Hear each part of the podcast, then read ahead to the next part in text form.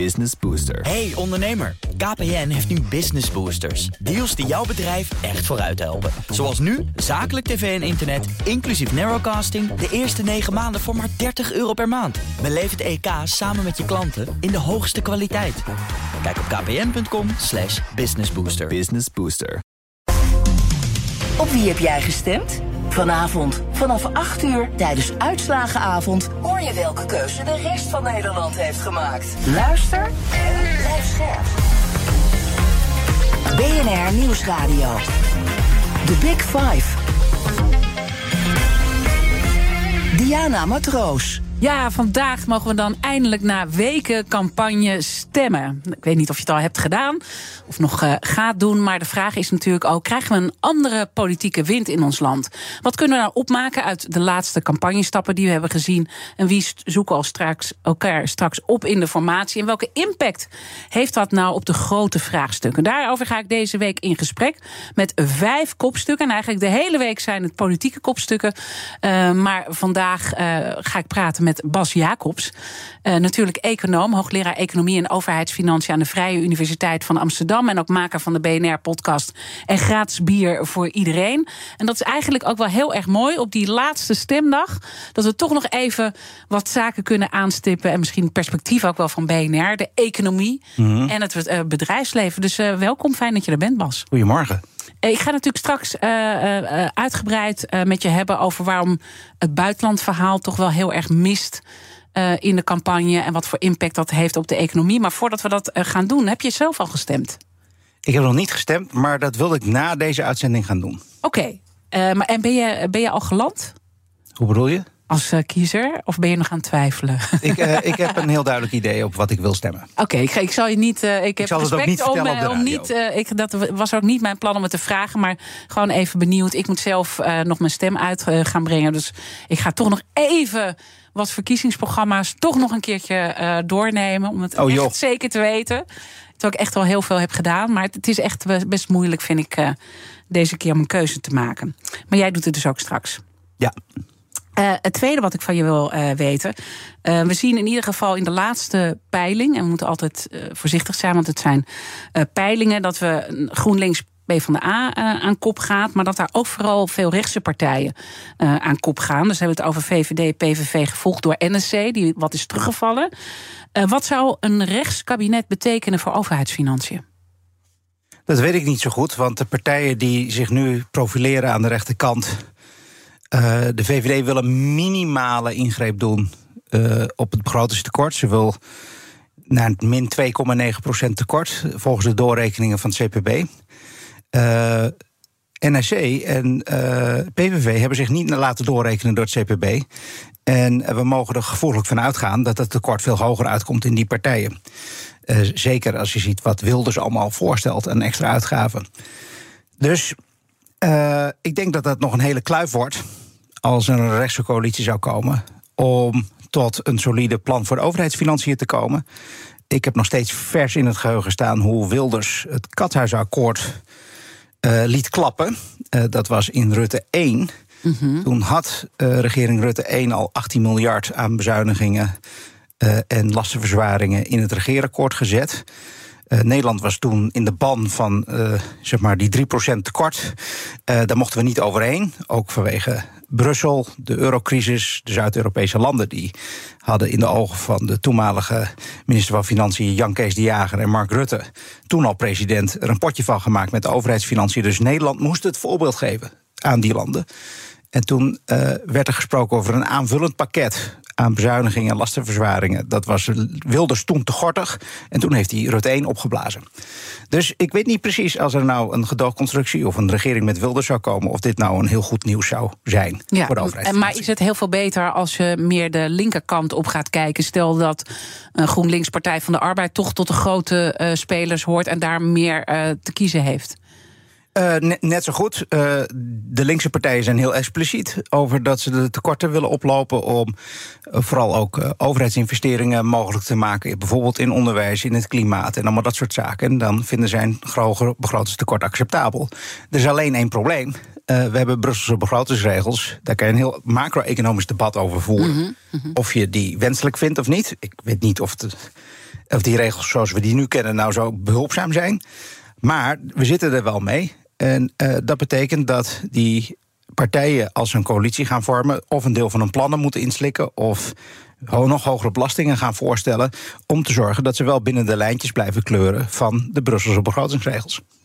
Uh, dus dat is uh, uh, vrij ongewis eigenlijk bij alle partijen. Als je dan kijkt naar de inhoudelijke punten, want we hebben heel veel grote vraagstukken op te lossen die ook belangrijk zijn voor economie, voor onze economie en dus ook voor het bedrijfsleven.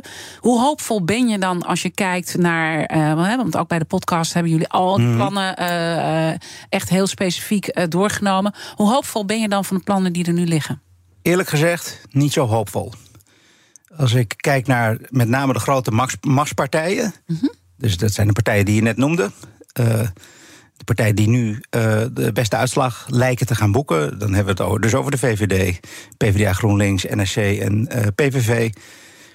Die gaan niet de grote uitdagingen voor de Nederlandse economie oplossen. In de woningmarkt, in het belastingstelsel, in de arbeidsmarkt, in de toeslagen ik denk dat, dat uh, uh, die partijen vooral heel erg strategisch opereerden in hun verkiezingsprogramma's. Om leuke dingen voor de mensen aan te kondigen. Niet al te veel controversiële of pijnlijke hervormingsagenda's in te zetten. Maar dat is misschien wel soms nodig om te zorgen dat die problemen op al die dossiers worden opgelost. Maar, maar, wat voor punten zou je dan op doelen? Want kijk, eh, je hoort wel steeds over bouwen, bouwen, bouwen. Hè? En dat, dat klinkt natuurlijk heel erg uh, mooi. Maar wat betekent dat dan uh, precies? Waar, waar, had je op gehoopt? Nou, kijk, bij de woningmarkt uh, is een prachtig voorbeeld. Je kan zeggen, er moeten meer woningen komen. Maar dat is een uitkomst van vraag en aanbod op de woningmarkt. En als je wil dat er meer woningen komen, moet vooral het aanbod stijgen. Dan zijn er misschien wel her en der wat, wat knopjes waar partijen aan draaien om bijvoorbeeld het aanbod te vergroten door minder regelgeving. Mhm. Maar het, uh, de woningmarkt is een soort. En een speciaal ministerie. Zevenkoppige draak. Hoor ik. Het gaat niet alleen over regelgeving. Het gaat ook over fiscaliteit. Van de rechtse partijen zien we daar nauwelijks ingrepen. Het gaat ook over de sociale huursector. De linkse partijen willen vooral de sociale huur nog meer uitbreiden. Nog lagere huren, nog meer mensen in de sociale huursector. Maar goed, dat kan niet uit. Uh, wachtlijsten zijn al heel lang. En als je het alleen nog maar aantrekkelijker gaat maken, worden die wachtlijsten nog langer. Uh, er zit een heel discussiepunt rondom grond en grondpolitiek en gronduitgifte. Daar heb ik geen doordachte plannen gezien. Uh, we hebben uh, allerlei kwesties rondom eh, de belasting van het eigen huis. Het eigen huis heeft een, een geprivilegeerde positie in het belastingstelsel. We worden nog steeds netto gesubsidieerd op het bezitten van een eigen huis. Daar gaan uh, uh, sommige partijen eigenlijk alleen maar verder met het. Je zou kunnen zeggen, het bestendigen van de geprivilegeerde positie van het eigen huis. Hypotheekrenteaftrek wordt soms voorgesteld om af te schaffen. Mhm. Maar eigen woning voor ver ook. En dan zijn we het eigen huis aan het defiscaliseren, uit de belastingheffing aan het halen. Uh, wat je ook ziet, uh, en dat is de, de richting. Uh, terwijl het een onderdeel moet zijn van een goed belastingssysteem. Dat we het eigen huis belasten. Ehm, dan heb je. Er was nog een ding wat dom hoofd schoot, maar ik ben het nu even kwijt. Nee. Oké, nou, maar goed, maar, heel veel inhoudelijke uh, de, Die woningmarkt, daar, daar, heb je dus wel, wel een stuk of zeven dingen die allemaal op elkaar ingrijpen, waar je iets mee moet. Ja. Wat moeten we hier nou uit opmaken? Dat de overheid dat misschien ook gewoon niet aan kan, dit soort uh, grote vraagstukken, en dat ze doen wat ze kunnen, of, of, of is het um, gebrek aan kennis? Um, wat is het? Um, ik denk dat het een combinatie van dingen is. Uh, dat is niet alleen bij de woningmarkt. Dat zien we eigenlijk bij alle dossiers die we in die podcast hebben behandeld. Sommige vragen zijn gewoon heel complex. Daar spelen belangen doorheen. Bijvoorbeeld bij de huizenmarkt. Inmiddels heeft uh, meer dan de helft van de mensen een huis. Nou ja, dat is een electorale positie waar je rekening mee houdt als politieke partij. maar goed, misschien moet je tegen de belangen van de huizenbezitters ingaan om de problemen op de huizenmarkt op te lossen. Als het gaat over uh, ideeën, ik merk dat veel partijen partieel denken. Dus ik noem maar wat, linkse partijen die willen vooral veel meer huurwoningen. Maar houden, oh ja, nu weet ik weer mijn, mijn laatste punt. De commerciële huursector, die komt in de verdrukking, eigenlijk bij alle partijen. En het huidige kabinet heeft al een aantal maatregelen genomen waardoor de commerciële huur een enorme dreun krijgt. Omdat de maximale huur is uh, zeg maar, is verlaagd. Het puntensysteem is aangepast. de leegwaarderatio voor de belasting is, is afgeschaft. Die twee jaar gaat er ook aan, hè? die tijdelijke huur. En, en daardoor loont het voor heel veel uh, commerciële verhuurders niet meer om te verhuren, waardoor het commerciële huursegment inkrimpt. Dat wordt erger met de voorstellen van de politieke partijen. Um, de, er zijn dus analyses nodig waarbij je naar de woningmarkt als geheel kijkt. En ik zie het veel te partieel in de programma's. En ik denk ook dat er gewoon te weinig tijd was om programma's doorvrocht te krijgen sinds de val van het kabinet. Er, uh, er, er, ik zie dat op alle dossiers er te weinig en te, te, te, te weinig doorvrocht nagedacht over oplossingen voor de Nederlandse economie. De Big Five. Diana Matroos. Mijn gast is econoom Bas Jacobs. En het, je zegt het dus eigenlijk uh, ja, te weinig doorvrocht. Uh, en dit is ook wat je dus bij alle debatten terug hebt zien komen, begrijp ik. Want daar heb je erg aan geïrriteerd. Ja, ik heb een uh, voortdurende ergernis dat Nederlandse politieke verslaggeving de verkiezingen en ook de debatten ziet als een soort wedstrijd, als een soort politiek entertainment. Mm Maar wat ik vooral wil weten is waar partijen voor staan in termen van een mensbeeld. Uh, uh, wat voor waarden ze vertegenwoordigen. Bijvoorbeeld streef je naar meer vrijheid, liberalen, of meer gelijkheid, sociale, sociaaldemocraten, socialisten, gemeenschapszin. En uh, wat voor onderliggende politieke principes er bij die partij horen. En ook hoe dat dan leidt in die maatschappijvisie tot een coherente samenhangende agenda voor hoe zij denken dat ze een aantal uh, problemen in de samenleving gaan oplossen. Maar wat er in Nederland steeds gebeurt, is dat er, nou ja, er is een hele hoop gebekvecht en een mhm. hele hoop ruzie, politieke ruziezoekerij. Dat is natuurlijk grappig. Maar het viel, viel wel mee, toch, vergeleken met, met voorgaande uh, verkiezingsperiodes. Ik bedoel, het was, het was, uh, het was iets. ja, dus het werd ook wel gezegd, het was soms een beetje te tam. Nou, dat vind ik eigenlijk wel goed. Ja. En ik vond ook dat uh, bijvoorbeeld Pieter Omtzigt, zeker in het begin, een punt had dat hij langer wilde doorpraten over een aantal belangrijke inhoudelijke thema's.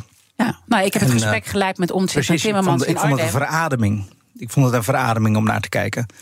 En uh, vorige week had ik een, ja, zeg maar een, een heel nare uh, zeg maar kijkervaring bij het SBS-debat, waarin lijsttrekkers elkaar toch behoorlijk in de haren vlogen. En elkaar niet lieten uitspreken en dat mhm. soort dingen. Um, wat, wat, wat ik wil is dat Nederland zeg maar, of de manier waarop we naar politiek kijken, dat het niet een soort kopie is van hoe het in Amerika gaat. We hebben geen twee-partijen systeem. We zijn altijd een land van minderheden. We hebben altijd coalities nodig om het land te besturen.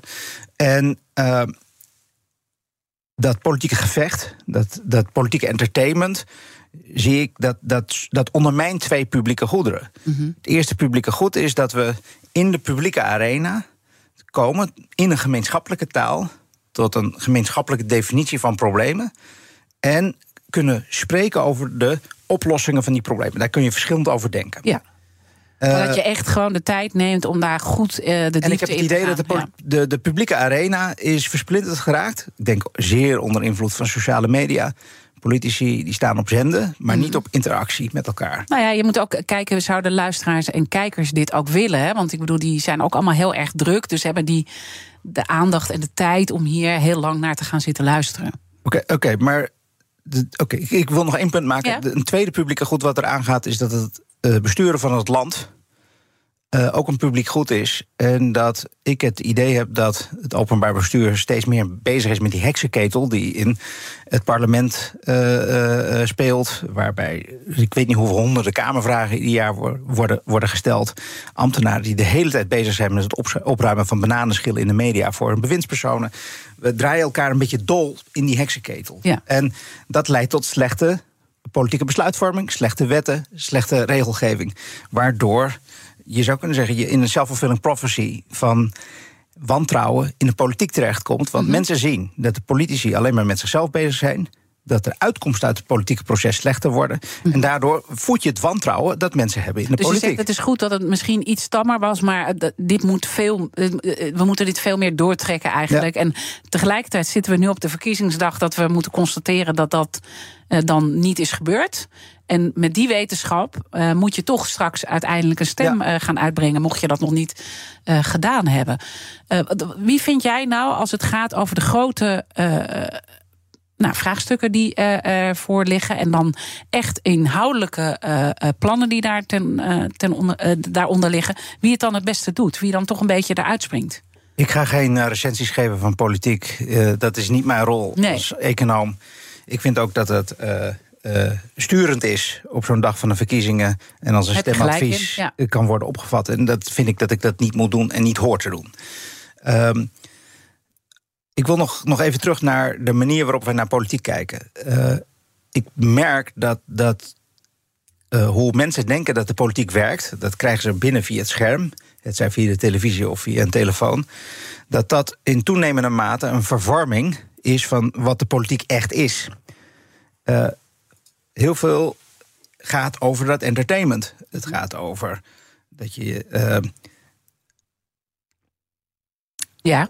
Uh, entertainment, het gaat over dat, dat mensen zich uh, op een of manier emotioneel uh, verhouden tot, of intellectueel verhouden tot een politieke partij. En die politici zitten dat de hele tijd te voeden.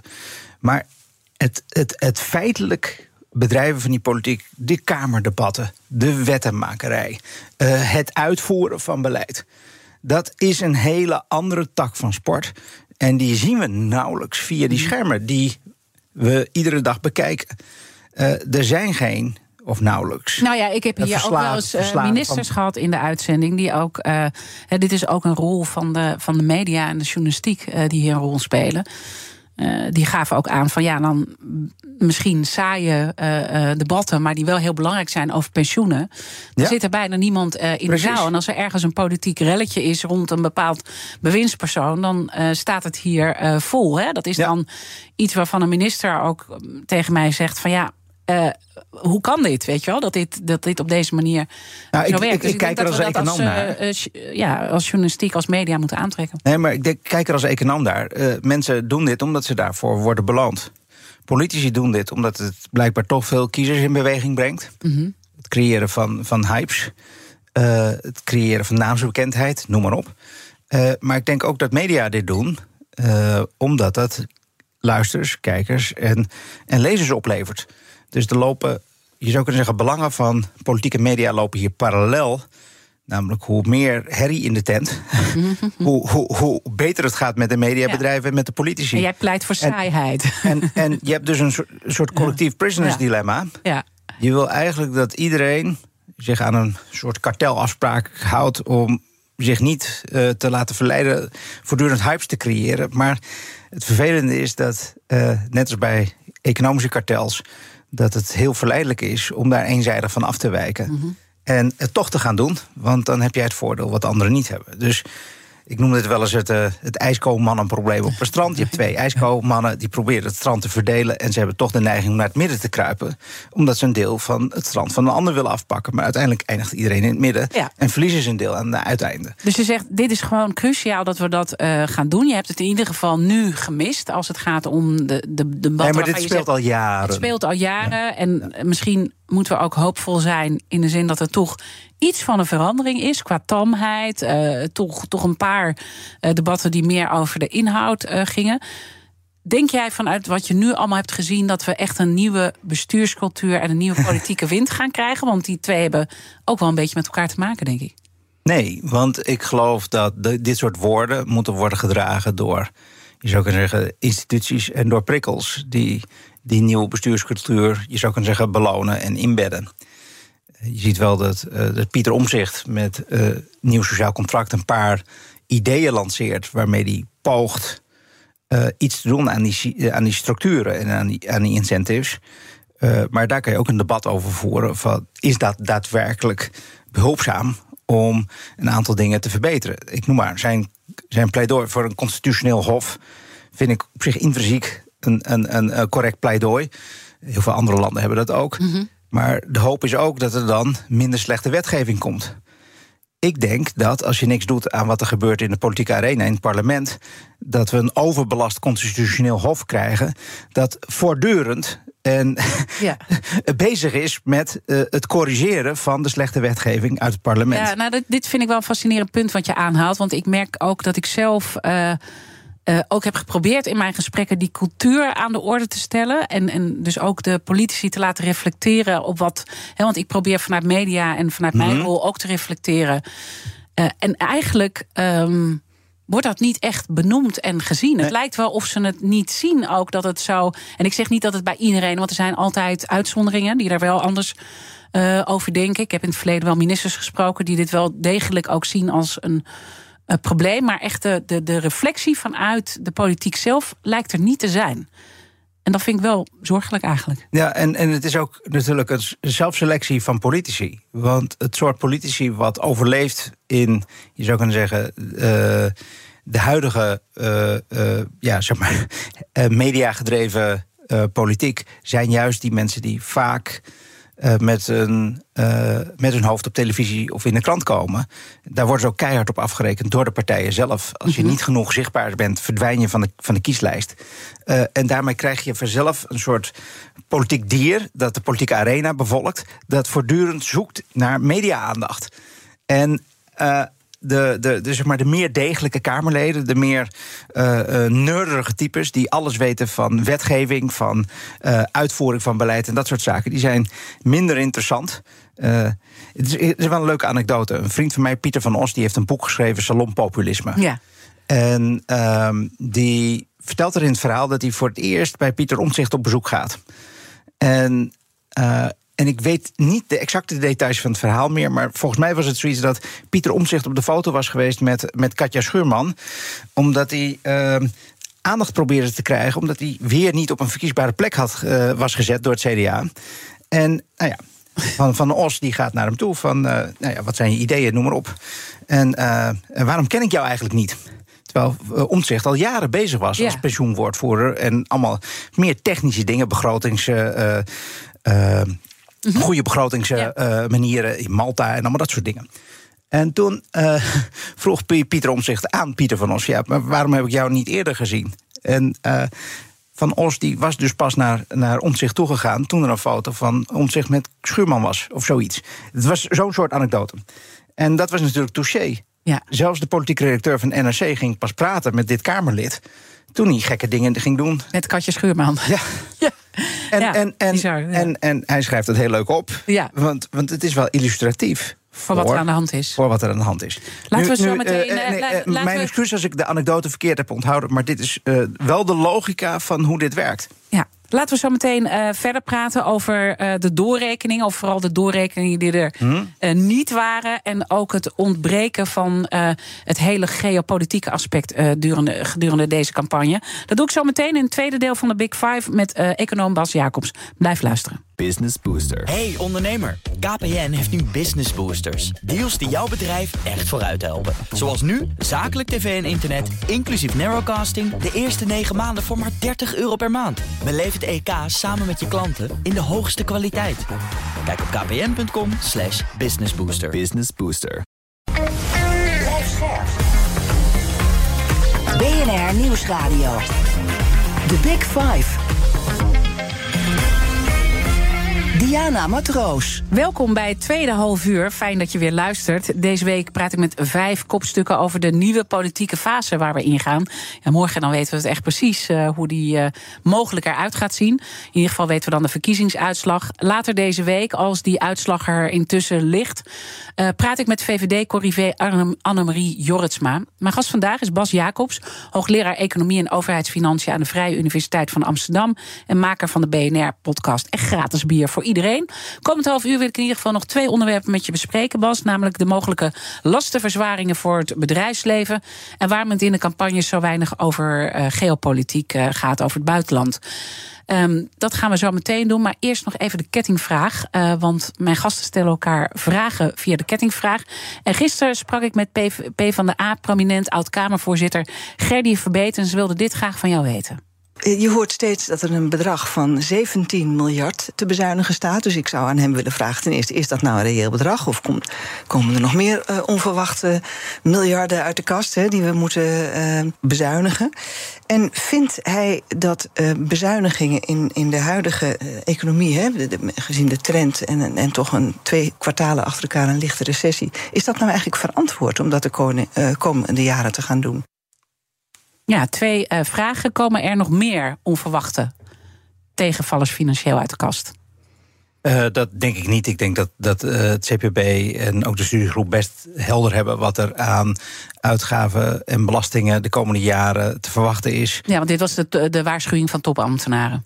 Ja, en die studiegroep begrotingsruimte geeft iedere regeerperiode, als er een nieuwe coalitie komt, een advies voor te voeren begrotingsbeleid in die periode.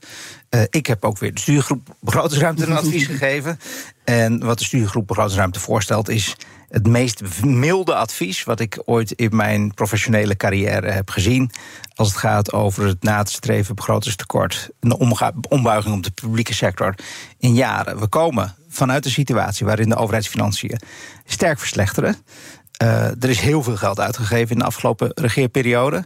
Uh, als we niks doen, dan komen we op een onhaalbaar pad voor de overheidsschuld terecht. Dat zul je moeten bijbuigen. En uh, studiegroep Begrotingsruimte zegt... aan het eind van de volgende regeerperiode... moet je uitkomen op een uh, financieringstekort van ongeveer 2% van het nationaal inkomen. -hmm. Nou, dat is heel wat anders dan we heel veel jaren hebben gezien. Dat het uh, ongeveer begrotingsevenwicht moest zijn en dat soort zaken. We zitten ook heel dicht tegen de 3%-grens aan. En de officiële regels van Brussel zijn dat onder normale omstandigheden. Dus niet als we in de zogenaamde excessieve tekortprocedure zitten. Onder normale omstandigheden moeten we streven naar een structureel tekort van een half procent. Mm -hmm. Dus uh, dit is, uh, je zou kunnen zeggen, als strijd, dit advies van de studiegroep is strijdig met de, uh, de begrotingsregels van Europa. Dus het is een heel mild advies. En ik denk dat het qua saldo relatief oké is. Ik heb zelf het idee, we moeten wat harder gezien de stand van de conjunctuur, de krapte. We hebben nog steeds heel veel inflatie. We hebben nog steeds heel veel arbeidsmarktschaarste. Uh, we hebben een groot beroep van de overheid op die economie. Personeel is niet aan te slepen in zorg, mm -hmm. onderwijs, bij defensie. we hebben heel veel onderuitputting. Plannen die niet kunnen worden gerealiseerd omdat het personeel niet te vinden is. dus ik denk dat het goed is als een kabinet gaat bijsturen voor zowel de lange termijn, om te voorkomen dat de overheidsfinanciën op lange termijn. Ja, dus toch wel bezuinigen. En, ja, zeker. En ik zou wat meer bezuinigen en wel een ruimte reserveren in de begroting voor overheidsinvesteringen. Dus uh, ik vind het op zich niet erg dat je op 2% tekort uitkomt. Maar er moet wel een deel van het tekort worden veroorzaakt door overheidsinvesteringen in onderwijs, infrastructuur, klimaat, dat soort zaken. Mm -hmm. En iets minder uh, uh, met, met, met de overheidsuitgaven ja. aan consumptie. Maar haar punt um, he, dat we in de huidige economie toch twee kwartalen achter elkaar lichte recessie, is het verantwoord om het te doen, om meer te gaan bezuinigen? we hebben nu denk ik. Ze heeft, een, ze heeft een, een terechte vraag. Is het goed om te bezuinigen op het moment dat je ziet dat de economie in recessie gaat? En het antwoord is: het hangt ervan af waardoor die recessie wordt veroorzaakt. Mm -hmm. in de jaren die achter ons liggen zeg vanaf 2010 hadden we een financiële crisis met vraaguitval. En toen was bezuinigen heel slecht, want het versterkt de vraaguitval. Nu hebben we een recessie omdat we aanbodbeperkingen hebben. En als je dan gaat stimuleren, dan maak je de aanbodbeperkingen groter. Want je gaat de vraag stimuleren terwijl het aanbod is teruggevallen. Mm -hmm. Dus het hangt ervan af. Nou, ik kan nu niet goed beoordelen waar we precies zitten met die conjunctuur. We hebben hoge inflatie nog steeds. De output gap, die meet hoe ver we boven onze potentiële productie opereren, is ook nog steeds positief. Dus dat suggereert voor mij dat aanbodbeperkingen nog belangrijker zijn. Maar, en dit is de grote maar, uh, door de heel sterk gestegen rentes. Uh, vanwege de hoge inflatie, mm -hmm. centrale banken zijn op de rem gaan staan, is die economie in een heel rap tempo aan het afkoelen. En ik kan niet uitsluiten dat we zo snel afkoelen dat we weer te maken krijgen met vraagtekorten. Dus het is best nog wel moeilijk om te bepalen wat dan de stappen moeten zijn. En ja. uh, ik, heb, uh, uh, ik vind het dus heel ingewikkeld om ook nu naar de timing te kijken van wat die uh, politieke partijen voorstellen. Misschien is het een geluk bij een ongeluk dat ze eigenlijk veel te veel geld uitgeven, want dat we dan daadwerkelijk in een recessie zitten. Maar ik zou er niet. Ik, ik vind het gewoon te ingewikkeld om twee jaar vooruit te kijken nu. Uh, op basis van de huidige data denk ik dat we afkoelen omdat we aanbodproblemen hebben en niet vraagproblemen. En dan is een heel ruim begrotingsbeleid niet verstandig. Uh, los hiervan hebben we natuurlijk uh, gezien dat er bijna geen doorrekeningen hebben plaatsgevonden bij de partijen. Wel een paar partijen. Hoe zorgelijk vind jij dat gezien de lange termijn effecten op onze economie? Oh, uh, maar ook de partijen die wel hebben doorgerekend, daar ontbreken ook heel vaak de lange termijn effecten. Dus de belangrijkste partijen, dat is grote winst, die laten verkiezingsprogramma's doorrekenen. Uh, bijvoorbeeld uh, VVD, GroenLinks, PvdA, ook D66, ChristenUnie, Volt, ja 21. Nou ik ben er nog een paar vergeten. een groot aantal partijen ook niet. En ik vind dat we hiermee een hele belangrijke traditie in Nederland dreigen te verliezen. Want wat we hebben gezien, is dat uh, de partijen die zich niet laten doorrekenen door het CPB, heel veel gratis bier beloven, heel veel, misschien wel knollen voor citroenen uh, proberen te verkopen. Wim Suiker, een oud CPB'er, heeft al die partijen zelf uh, geprobeerd te scoren. Ja, zonder dat hij echt alle uh, achterkant van de informatie had. Hè? Dus dat Precies, is ook wel weer wat er in het verkiezingsprogramma. Ja. Dus heel veel onzekerheid. Maar daar krijg je een heel duidelijk beeld uit dat die partijen die niet zich melden bij het CPB veel meer beloven. En veel grotere financieringstekorten oplopen. Veel meer uh, uh, zeg maar gratis bier uitdelen dan de partijen die zich wel melden bij het CPB. Maar bij de partijen die dat wel doen, zien we dat vanwege tijdsgebrek de, het CPB lang niet alles heeft uh, doorgerekend van wat ze normaal zou doen. Ja, ze heeft gekeken naar wat doen die plannen nu met totale uitgaven en belasting en dat soort zaken. Ja, wat doen die plannen met de inkomensverdeling en dan stopt het min of meer. in eerdere doorrekeningen van verkiezingsprogramma's keek het CPB ook naar uh, de structurele effecten op de arbeidsmarkt. Nou, dat is heel belangrijk als je ziet dat partijen een basisinkomen willen invoeren. en dat willen financieren door de tarieven behoorlijk te verhogen. Dat leidt tot structureel minder werkgelegenheid. Het loont minder om te werken. En ook inactiviteit mm wordt zeg maar, beland met een basisinkomen. Nou ja, en ook een hoop partijen die tegen arbeidsmigratie eh, zijn, die dat willen terugdringen. Dat soort dingen moet je ook natuurlijk uh, qua. Nou, dat kan, kan de krapte op de arbeidsmarkt vergroten. Maar de structurele effecten op de arbeidsmarkt worden niet doorgerekend. En dan kun je toch goede sier maken met plannen van een, voor een basisinkomen, zoals de ChristenUnie, zoals D66, zoals uh, Volt, zoals Ja21. Um, wat je um, ook niet ziet bij de CPB-doorrekening is de houdbaarheid van de overheidsfinanciën op lange termijn. Mm. Dus partijen die bijvoorbeeld nu uh, allerlei maatregelen doorvoeren in de zorg, geen eigen risico, hogere uitgaven, alleen meer dingen in het basispakket enzovoort. Dat leidt op lange termijn tot een behoorlijk gat in je overheidsbegroting, omdat we gaan vergrijzen. Die vergrijzing werkt als het ware op, als een multiplier door op de, de zorguitgaven, waardoor op heel langere termijn het moeilijker is om die begroting in het gereel te houden. Een ander voorbeeld is dat uh, de plannen die sommige partijen hebben voor de belasting op kapitaalinkomen of vermogen, uh, daar heeft het CPB geen model voor. Dat is in het verleden ook nooit doorgerekend. Maar sommige van die plannen zijn zo drastisch dat je nu wel wil weten wat voor effect hebben, uh, ik noem wat de vermogensbelastingplannen van GroenLinks PvdA, op de lange termijn bereidheid om te sparen, te investeren, de risicohouding. Kapitaalvlucht, waar gaan bedrijven zich vestigen en dat soort zaken. Ja, want het bedrijfsleven geeft in ieder geval aan, ik voel niet echt meer de warme hand vanuit uh, politiek Den Haag. Zelfs de VVD verhoogt de lasten voor het bedrijfsleven. Ja, wat, wat vind je daarvan? Ehm, nou, ik merk dat meer in zijn algemeenheid het bedrijfsleven niet heel erg positief wordt benaderd door politieke partijen. En ik merk ook dat vanuit het bedrijfsleven, als ik mensen uit het bedrijfsleven spreek, dat ze geen rapport meer vinden, geen gehoor meer vinden bij de politiek, zowel lokaal als, als nationaal. En, en dat baart me als econoom enige zorgen, want uh, ja, we moeten toch ons geld verdienen. Ja, voordat we het kunnen uitgeven. voordat we het kunnen uitgeven. Er stond zelfs iets eh, over in de troonrede, volgens mij. Uh, toch? En ja. uh, het is het is ook voor de, de toekomst van de economische toekomst van Nederland belangrijk, denk ik, dat we uh, uh, niet alle bedrijven al vijandig bejegenen. De, verreweg de meeste bedrijven uh, leveren grote maatschappelijke bijdrage. En er zijn natuurlijk ook altijd een paar rotte appels mm -hmm. die het voor de rest verpesten. Ik neem maar wat ver, grote vervuilers of bedrijven die mensen onderbetalen of uitbuiten. Die, die verpesten het voor de rest die het allemaal wel goed doen. Ja, terwijl, terwijl we natuurlijk ook het bedrijfsleven hard nodig hebben voor de grote transities. Hè? Als het over de energietransitie, die gaan we echt niet ik denk dat hier het bedrijfsleven, verder is dan de politiek zelf. Als ik de geluiden hoor uit het bedrijfsleven, hoe, hoe, ver ze willen gaan met omschakeling naar duurzame energie, dan denk ik dat de politiek hier achteraan hobbelt. Het bedrijfsleven ver vooruit is. Business Booster. Hey ondernemer, KPN heeft nu Business Boosters. Deals die jouw bedrijf echt vooruit helpen. Zoals nu, zakelijk tv en internet, inclusief narrowcasting... de eerste 9 maanden voor maar 30 euro per maand. Beleef het EK samen met je klanten in de hoogste kwaliteit. Kijk op kpn.com slash businessbooster. Business Booster. BNR Nieuwsradio. The Big Five. Diana Matroos. Je luistert naar BNR's Big Five van de nieuwe politieke fase. Morgen dan zal ik spreken met onze politiek verslaggever Leendert Beekman.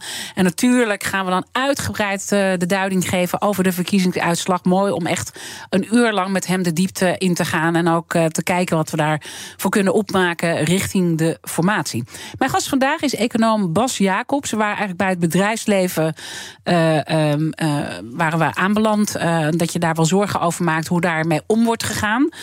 Um, wat, wat, zou nou de goede manier zijn om, om, om wel iets uh, te veranderen? Hoe zou jij het hebben gedaan? Uh, dat hangt helemaal vanaf welk probleem we analyseren. Mm -hmm. uh, ik denk dat het niet goed is om als basishouding en dat zie ik vooral bij linkse politieke partijen, aan te nemen dat het bedrijfsleven een vijand is van het volk.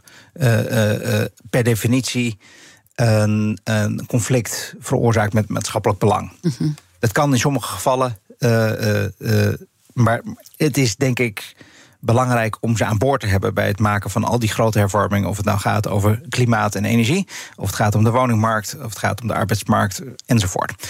Dus de grote maatschappelijke opgave vereist ook dat het bedrijfsleven aangehaakt is en niet afgekeerd van de politiek. Ja, en je zou ook iets verstandigers doen als het om de belastingen gaat. Nou, bij de belastingen zie ik dat met name de linkse politieke partijen wel heel wild op de knop van de vennootschapsbelasting drukken. Uh, daar uh, zou ik voorzichtiger mee zijn, zeker in een kleine open economie zoals Nederland is. Maar er is wel een aantal dingen in de belastingheffing bij bedrijven die mij als econoom doorn in het oog zijn. Ik noem maar de bedrijfsopvolgingsregeling, uh, waarbij uh, mensen een bedrijf kunnen nalaten aan hun kinderen mm -hmm. zonder erfenisbelasting uh, te hoeven betalen. Of heel weinig. denk aan het geklooi in box 2 bij ondernemers, waarbij belastinguitstel of belastingvoordelen heel groot zijn, waardoor die BV's worden gebruikt om uh, ja, zeg maar als, als een manier om een, een spaarpot vet, vet te mesten.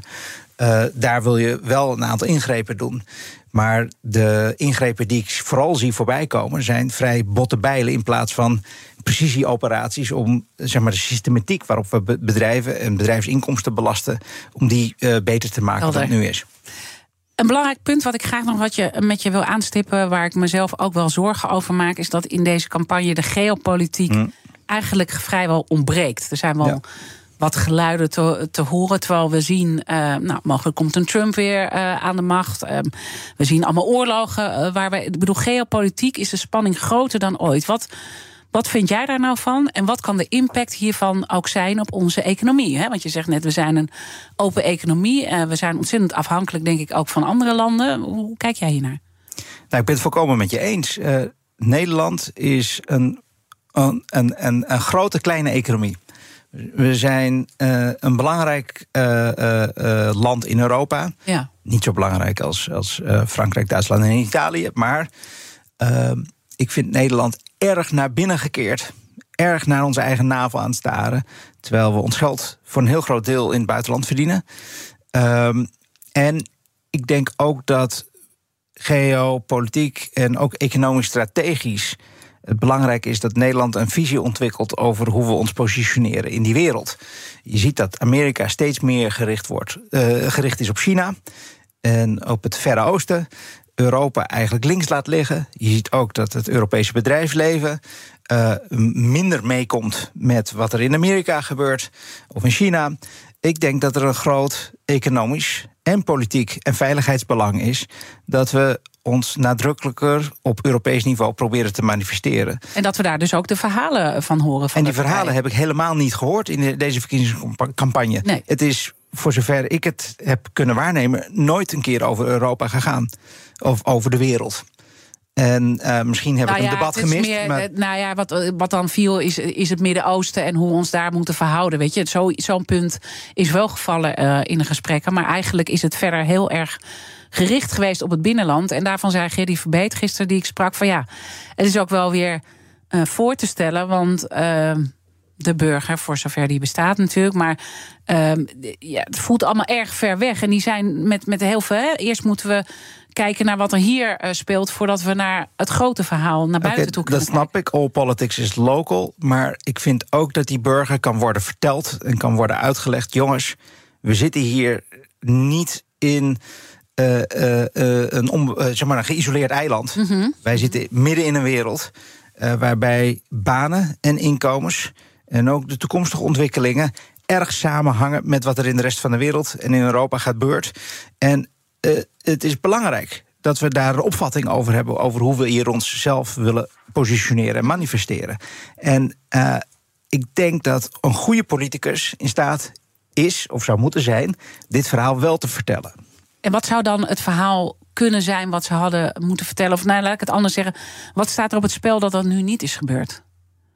Nou, ik denk dat, dat heel veel Nederlanders dan overvallen zullen worden door. bedoel, de wereld draait door. Ja.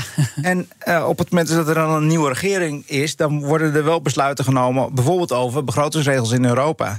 Bijvoorbeeld over migratiebeleid in Europa. Bijvoorbeeld over handelsbeleid. Bijvoorbeeld als er iets raars gebeurt, zometeen in Amerika, mocht onverhoopt Trump weer aan de macht komen. Dan worden daar posities ingenomen.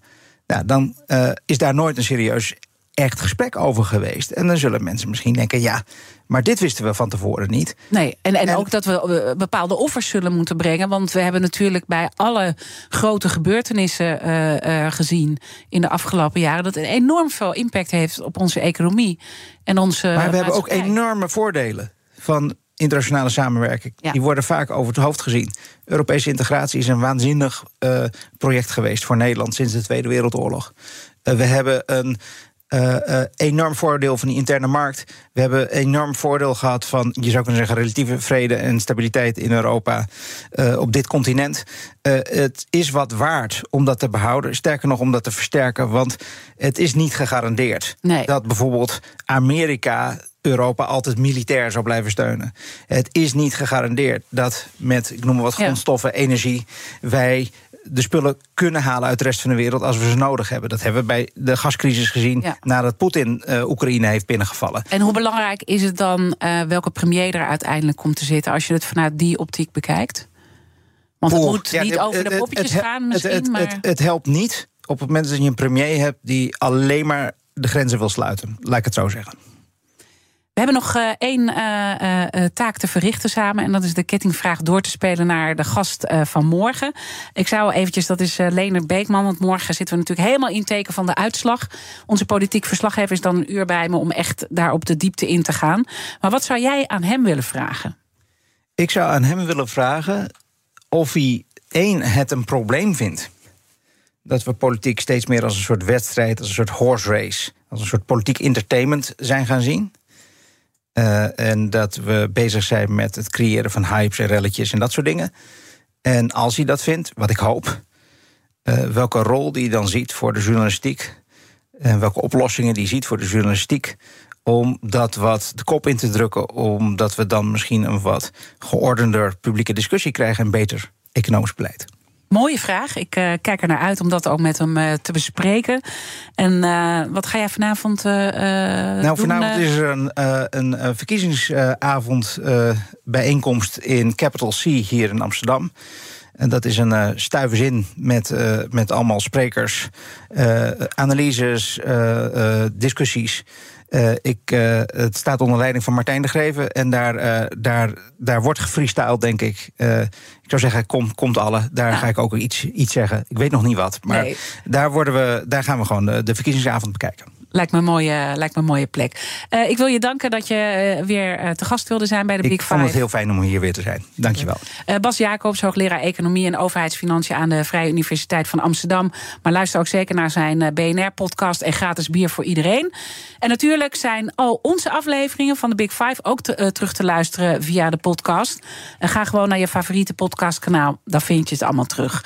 Maar ik zei al, zoals altijd, blijf live op deze zender... want zometeen hebben we weer een prachtig show.